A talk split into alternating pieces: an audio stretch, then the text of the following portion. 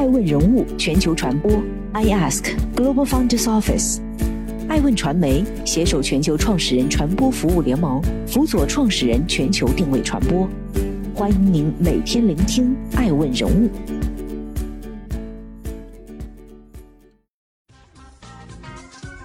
Hello，大家好，欢迎大家的守候。本期播出的爱问人物是王秦松，绿茶启动 IPO 计划。初代快时尚餐饮如何自救？草莽英雄的时代已经过去了。继味千中国、呷哺呷哺、海底捞等企业之后，近日又一家内地餐饮巨头赴港 IPO。二零二一年三月二十九号，休闲中式餐厅运营商绿茶集团有限公司向港交所递交招股说明书，拟在香港主板挂牌上市。花旗、招银国际为其联席保荐人。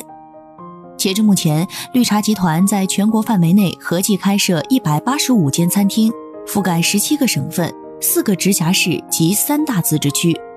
此次赴港 IPO，绿茶拟将募集资金用于扩大餐厅网络等。绿茶计划二零二二年及二零二三年每年开设八十至一百间新餐厅。就目前餐厅数量规模而言，绿茶集团是中国第四大休闲中式餐厅，同时也是国内最大的融合菜餐饮品牌。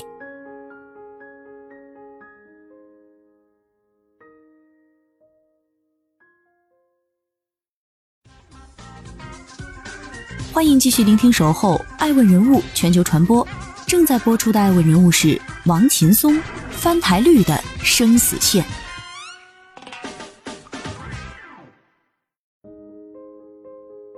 二零零四年，王秦松夫妻二人共同创办了绿茶青年旅社。作为配套设施，旅社会提供美味的食物。由于旅社主要以背包客居多，因此其菜品均价格适宜，并且通过与顾客沟通，从而改进菜品创新。王秦松夫妇成功做出了至今都深受顾客喜爱的菜品，比如绿茶烤鸡和火焰虾。旅社食堂也因此成为了绿茶餐厅的雏形。二零零八年，王秦松夫妻二人在美丽的杭州西子湖畔开设了第一家绿茶餐厅。发端杭州，王秦松的野心却是全国市场。就在绿茶餐厅刚刚度过创业初的维稳期之际，紧接着二零零九年年底，公司就开始进军北上广，定位于一二三线城市，主打中式融合菜。王秦松将绿茶餐厅定义为年轻人的大众餐厅，而年轻则意味着时尚、创意不断变化。十年前，伴随着中产阶级的崛起和 YZ 世代成为消费主力军，素食主义异军突起，快时尚在各行各业遍地开花，其中也包括餐饮、外婆家、绿茶、五十七度香、水货、探鱼等等。在当时的消费者印象中，绿茶餐厅环境优雅，好吃不贵，五块钱的拍黄瓜，八块钱的麻婆豆腐，十块钱的东坡肉。而若是放在同档位的其他餐厅，价格至少要乘以三。这样定价的食物，在物价、房价高如飓风大山的北京、上海等城市，无异于一种慈善行为。王劲松坦言：“我们是五十元的人均，但花的却是五百万元的装修费用。”对于别的餐厅来说，可能客人坐满就赚钱，但是对于我们来说，客满之后翻台才开始赚钱。这就跟麦当劳、肯德基快餐一样，不同于以往餐企的经营模式，快时尚餐饮界本身具有标准化的开店特征、优质评价、报销单品、特色就餐环境，以及高速流转的翻台率。对于绿茶餐厅来说，翻台率是生死线。时刻与时间和成本赛跑，为此，王秦松开发了一整套成本控制体系。首先，绿茶餐厅是最早一批建立中央厨房的中餐品牌，通过中央厨房统一采购、加工，再向分店进行统一配送，既保证了菜品口味的一致性，又能最大可能的节约时间和人力。绿茶餐厅还是最早一批引入支付宝口碑在线点餐结账系统的餐饮品牌。过去在绿茶餐厅点餐时间大概为十分钟，结账也需要五分钟左右。遇到个别挑剔的顾客，战线还会拉长。而扫码点餐之后，平均时间只有一分二十五秒。这个系统不仅为提高翻台率节省了时间，并且在引入之后，绿茶餐厅单店每年都能在人力成本上省下二十万元，省下来的每一分都是利润。根据其二零一四年的公开数据，绿茶餐厅的单店日均客流高达一千五百人次。这场赛跑，王秦松终究是赢了。有业内人士曾对绿茶模式进行了概括分析。恰好赶上了国内餐饮行业的精细化、时尚化消费升级的阶段，吃到了国内购物中心大规模增长和人口的红利。随着营业收入的不断提高，绿茶餐厅的扩规势头也愈发高歌猛进。截至二零一八年，绿茶餐厅的门店数量在短短十年内已突破百家。二零一九年又新增五十六家，餐厅数量为一百六十三家。王劲松始终没有忘了他的野心是全国市场。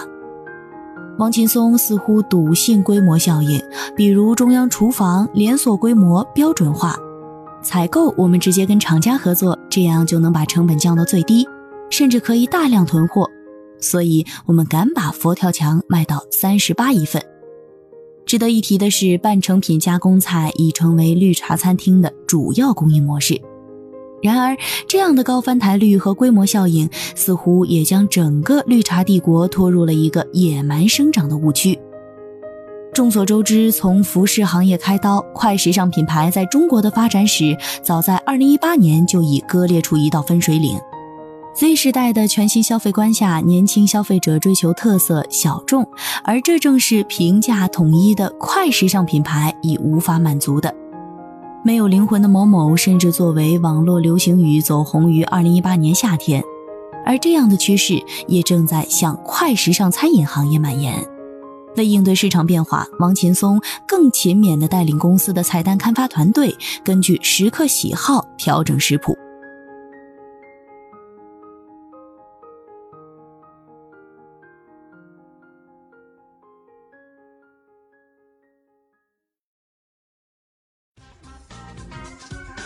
欢迎继续聆听《守候爱问人物全球传播》，正在播出的爱问人物是王秦松，餐饮圈新玩法。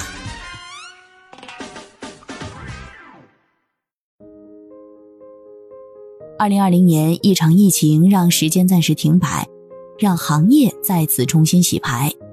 疫情首当其冲，影响餐饮营收下降。二零二零年，中国餐饮收入为三万九千五百二十七亿元。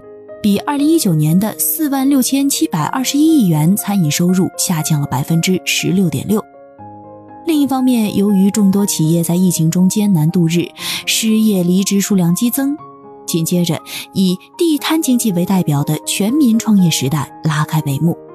仅就餐饮业来说，去年新注册的餐饮企业达到一百六十五万四千一百零一家，同比增长百分之二十四点七四。比十年前内的任何一年都要高，各路神仙都来试水，有明星、科技行业大佬、互联网行业精英跨界，也有985、211、QS 一百毕业的高知人才。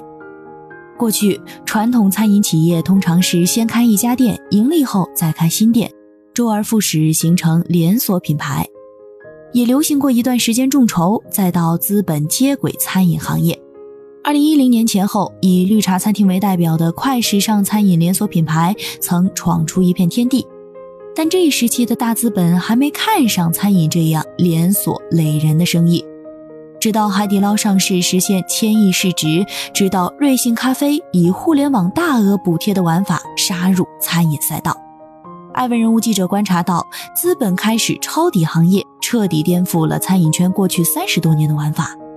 据不完全统计，二零二零年全年餐饮行业的投融资共计一百一十五起，融资类型涉及餐饮、供应链、茶饮和餐饮服务等细分领域，融资轮次从战略投资到 D 轮，融资金额多达数千万元以上。事实上，为了维持盈利，王秦松的作为可不止调整食谱这一个，绿茶餐厅的数量正在渐渐变多。二零一九年又新增五十六家餐厅，数量从一百零七家翻至一百六十三家，绿茶菜品的价格正在悄悄上涨。招股书显示，绿茶餐厅每位顾客的平均消费金额已从2018年的54.8元增长至2019年的58.4元，2020年该金额数进一步增长至61.3元。短时间内，王劲松的作为是奏效的。二零一九年，绿茶集团的营收从二零一八年的十三点一二亿元强劲增长至十七点三七亿元，增长率高达百分之三十二点四。不过，二零二零年疫情的冲击下，绿茶集团的收入降至十五点七亿元，同比减少百分之九点六。对此，绿茶集团解释称，受益于疫情在中国大部分地区已得到控制。二零二零年下半年，绿茶集团业绩强劲反弹，绿茶集团的收入从二零一九年下半年的人民币九点零六亿元增加至二零二零年同期的十点零五亿元。但这并不意味着王劲松可以放松。门店扩张虽然带来每年百分之二十左右的营收增速，但并不能解决净利润的停滞下跌黑洞。除去疫情影响，由于租赁及原材料的耗材成本增加，二零一八年到二零二零年，绿茶集团的净利润分别为四千四百四十点一万元、一点零六亿元和负五千五百二十六点二万元。利润率由二零一八年的百分之十点四增加至二零一九年的百分之十一点七，又由二零一九年的百分之十一点七减少至二零二零年的百分之四点九。疫情让市场看到餐饮的确不好做，在危机面前很脆弱。加之底层逻辑改变，餐饮已然成为一个高门槛的行业，同时也是最复杂的行业。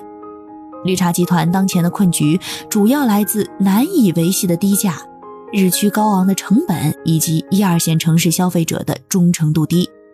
但资本不是傻子，在这种情况下给品牌融资，是希望它能挺过这段时间。更看好它在未来的发展，也就是说，仍然还有更广阔的市场空间。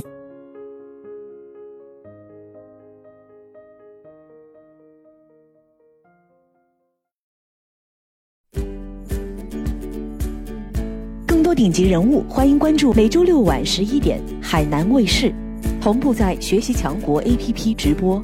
更多完整内容，欢迎关注爱问官网 iask-media.com。更多精彩内容，也可以搜索爱问人物抖音号 iaskleaders。爱问人物全球传播，iask Global Founders Office。